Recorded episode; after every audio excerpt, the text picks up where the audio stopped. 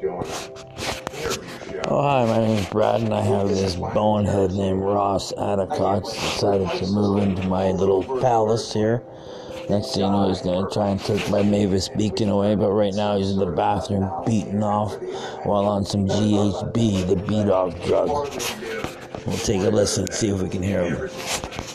So at this point, our viewers are probably not surprised to learn that you have some particular thoughts when it comes to food, whether it's coffee,